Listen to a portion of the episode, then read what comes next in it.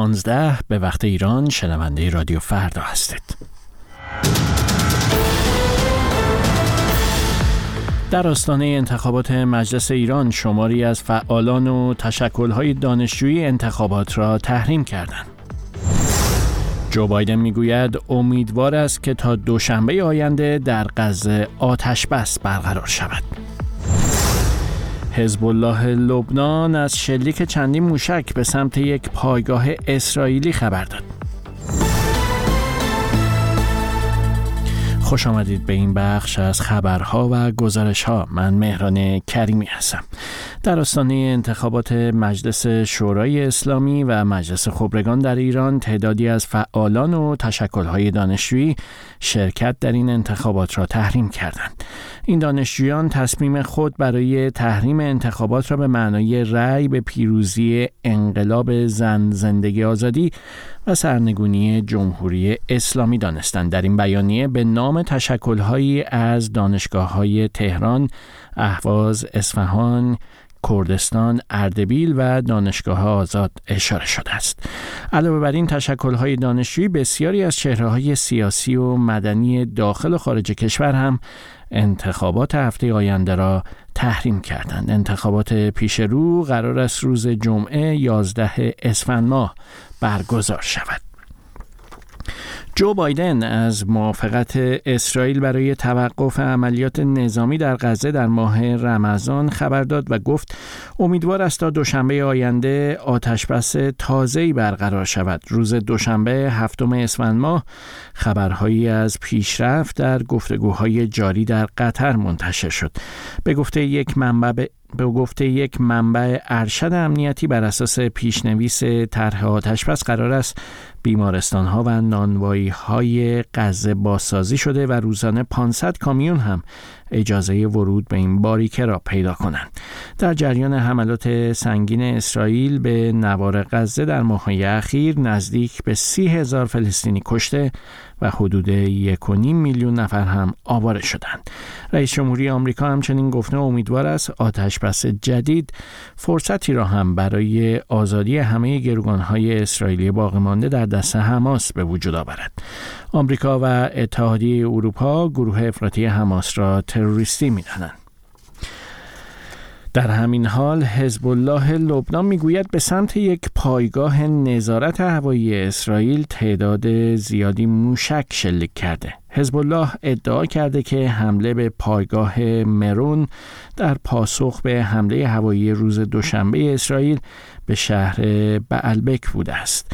طی چند ماه اخیر نیروهای اسرائیلی و حزب الله لبنان بارها در نواحی مرزی مواضع یکدیگر را زیر آتش گرفتند اما روز دوشنبه برای نخستین بار در ماههای اخیر جنگنده های اسرائیلی مناطقی را در شهر بلبک واقع در دره باقا بمباران کردند. در این حملات دست کم دو عضو حزب الله لبنان کشته شدند. و در خبر دیگر فرماندهی مرکزی نیروهای نظامی ایالات متحده سنتکام می‌گوید برخی تسلیحات شبه نظامیان حوسی مورد حمایت ایران را از بین برده. بر اساس بیانیه سنتکام در حملات شامگاه دوشنبه هفتم اسفند ماه سه شناور بدون سرنشین دو موشک کروز ضد کشتی و یک پهپاد حوسی ها نابود شدند سنکام تایید کرده که تاکید کرده که این تسلیحات و تجهیزات تهدیدهای قریب الوقوع برای کشتی های تجاری و نظامی محسوب می شدند. شبه نظامیان حوسی مورد حمایت جمهوری اسلامی هستند و طی ماهای اخیر با ادعای حمایت از فلسطینی ها حملات زیادی را علیه کشتی های عبوری از دریای سرخ ترتیب دادند. این گروه کشتی های مرتبط با اسرائیل، آمریکا و بریتانیا را اهداف مشروع خود اعلام کرده.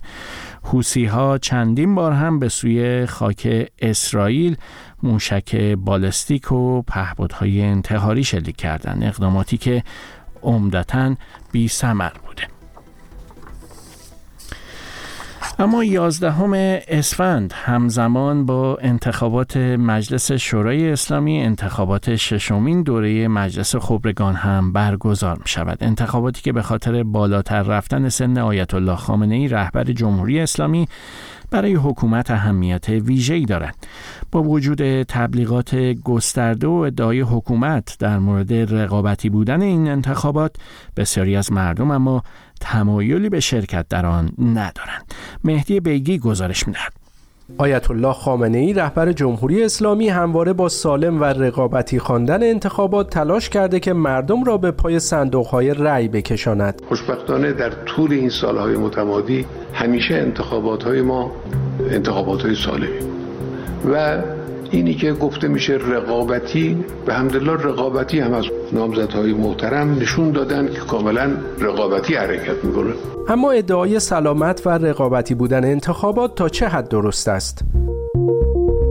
مجلس خبرگان 88 کرسی دارد و مدت نمایندگی در آن 8 سال است. برای ششمین دوره انتخابات این مجلس 510 نفر ثبت نام کردند. از این تعداد 366 نفر رد صلاحیت شدند. این یعنی 70 درصد که مشهورترینشان حسن روحانی رئیس جمهوری سابق ایران است. این اعتراض تلویحی او به رد صلاحیتش. خدا نکنه اون روز پیش بیاد که مردم احساس کنند صلاحیت ها و رد صلاحیت ها سلیقه‌ای شده حزبی شده جناهی شده اون روز روز خطر برای نظام ماست برای انقلاب ماست اما سی درصد تایید شده چه کسانی هستند؟ 52 نفرشان از اعضای مجلس فعلی و به احتمال زیاد دوباره وارد مجلس می شوند.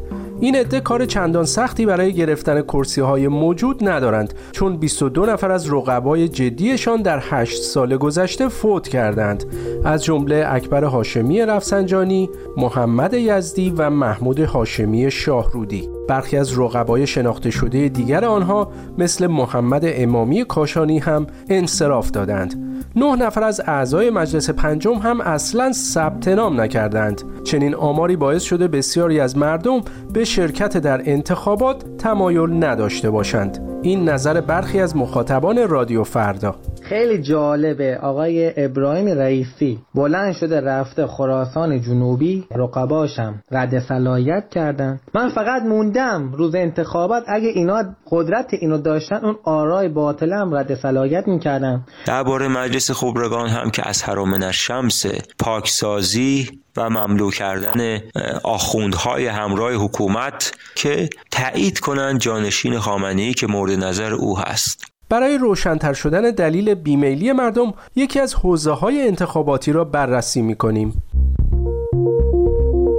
خراسان جنوبی این حوزه در مجلس یک کرسی دارد. با شروع روند انتخابات مجلس خبرگان پنج نفر برای رقابت بر سر این کرسی ثبت نام کردند. چهار نفرشان رد صلاحیت و تنها یک نفر تایید صلاحیت شد. حضور همه مردم برای انتخاب بسیار تأثیر گذاره ابراهیم رئیسی رئیس جمهوری ایران. اعتراضها و انتقادها که بالا گرفت 25 بهمن یک نامزد دیگر به این حوزه اضافه شد تا هم قانون انتخابات نقض نشده باشد و هم برای ابراهیم رئیسی لاقل یک رقیب وجود داشته باشد. اما رقیب ابراهیم رئیسی کیست؟ حسن روح بخش که تا 25 بهمن اگر نامش را گوگل می کردید اطلاعات چندانی پیدا نمی کردید. با شروع تبلیغات انتخاباتی اولین بار پایگاه خبری جماران با او مصاحبه ای انجام داد. این خلاصه اطلاعاتی است که از این مصاحبه به دست آمده حسن روح بخش متولد 1346 است و در مشهد متولد شده و تحصیلات حوزوی خودش را در مشهد و قم تمام کرده بعد از آن 45 سال فقط مشغول تدریس حوزوی بوده اما برنامه انتخاباتی او چیست؟ خودش گفته برنامه ای ندارد و طبق روال آین نامه عمل می کند. در مورد رقابت با ابراهیم رئیسی هم اینطور گفته دیدم اگر نروم انتخابات آنجا برگزار نخواهد شد و پرشور نخواهد بود. جهت انجام وظیفه به آنجا رفتم. حسن روحبخش گفته می‌داند که رأی نمی آورد و فقط خواسته از نظام و انقلاب قدردانی کوچکی کرده باشد. نگاه اجمالی به حوزه های انتخاباتی دیگر هم از رقابتی نبودن انتخابات حکایت دارد. اکثر نامزدها گرایش اصولگرایی دارند. 16 چهره مستقل در بین نامزدها دیده می شود و هیچ نامزدی با گرایش اصلاح طلبی و یا اعتدالی در فهرست وجود ندارد. مهدی بیگی بود و راستی آزمایی ادعای حکومت ایران مبنی بر رقابتی بودن انتخابات مجلس شورای اسلامی و مجلس خبرگان. اما انتشار کتاب های جدیدی از گابریل گارسیا مارکز نویسنده بزرگ و فقید کلمبیایی و سلمان رشدی نویسنده آمریکایی بریتانیایی هندی تبار جان تازه‌ای به بازار جهانی ادبیات می‌دهد. مصطفی خرجی گزارش می‌دهد. همدیگر را در اوت خواهیم دید که کتابی 150 صفحه است قرار بود یک داستان باشد نه یک رمان پس از بازنویسی های متعدد و انتشار گزیده های از آن در مطبوعات این اثر ابعاد بیشتری به خود گرفت تا اینکه به پیشنویس یک رمان تبدیل شد این رمان از پنج داستان کوتاه که مستقل هستند تشکیل شده و در مجموع یک داستان واحد را تشکیل می دهند. شخصیت اصلی رمان زنی است که هر شانزدهم ماه اوت با قایق به جزیره می رود که مادرش در آنجا دفن شده. او این کار را به مدت 20 سال انجام داده است. انتخاب یک زن به عنوان شخصیت اول داستان از همان اول انتخابی به سبک مارکز بود و او را به مجموعه ای از شخصیت های زن جذاب رمان های او اضافه می کرد. اولین بار سال 1999 بود که مشخص شد مارکز چنین اثری را نوشته است. در آن موقع این نویسنده یکی از این داستان ها را در جلسه ای در مادرید روخانی کرد. نسخه از یکی از این داستان ها که سومین داستان این مجموعه است سال 2003 در روزنامه الپایس چاپ مادرید منتشر شد. مارکز در آن سالها این مجموعه را نیمه تمام گذاشت و خاطرات خود را در اولویت قرار داد. در سال 2004 خاطرات فاحشه های غمگین من به عنوان آخرین اثر داستانی او منتشر شد و کتاب نیمه تمام همدیگر را در اود خواهیم دید که می توانست همان زمان منتشر شود به حال خود رها شد. روزنامه الپایس نوشت که یکی از دلایل ناتوانی مارکز در پرداختن به این رمان می تواند این باشد که وضعیت حافظه او به مرور بدتر شد و وخامت حالش از این نظر تا زمان درگذشتش هر روز بیشتر می شد. مارکز در سال 2004 در مصاحبه ای از پیشرفت ماجراهای قهرمان داستان این رمان ابراز رضایت کرد اما ویراستار او یک سال پس از مرگش فاش کرد که پایان بندی رمان مارکز را قانع نکرده بود.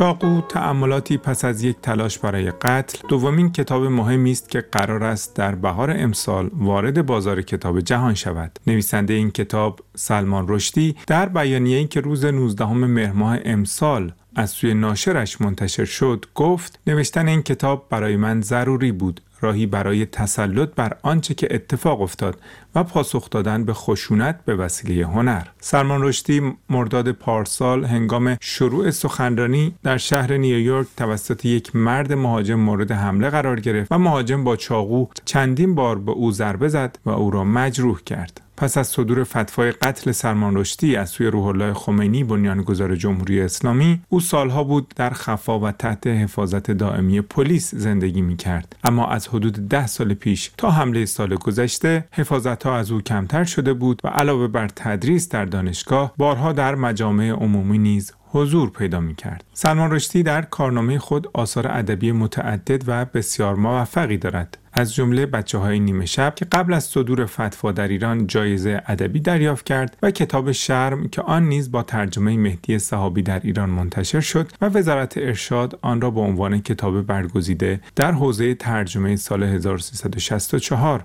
اعلام کرد. ناشر کتاب چاقو نوشته سلمان رشدی گفته که این کتاب قدرت کلمات در فهم وقایع غیرقابل تصور را یادآوری می کند. سلمان رشدی پیشتر در مصاحبه با مجله نیویورکر گفته که بسیار تلاش کرده که از تلخ کامی و تلافیجویی پرهیز کند و مصمم است که به آینده نگاه کند نگذشته.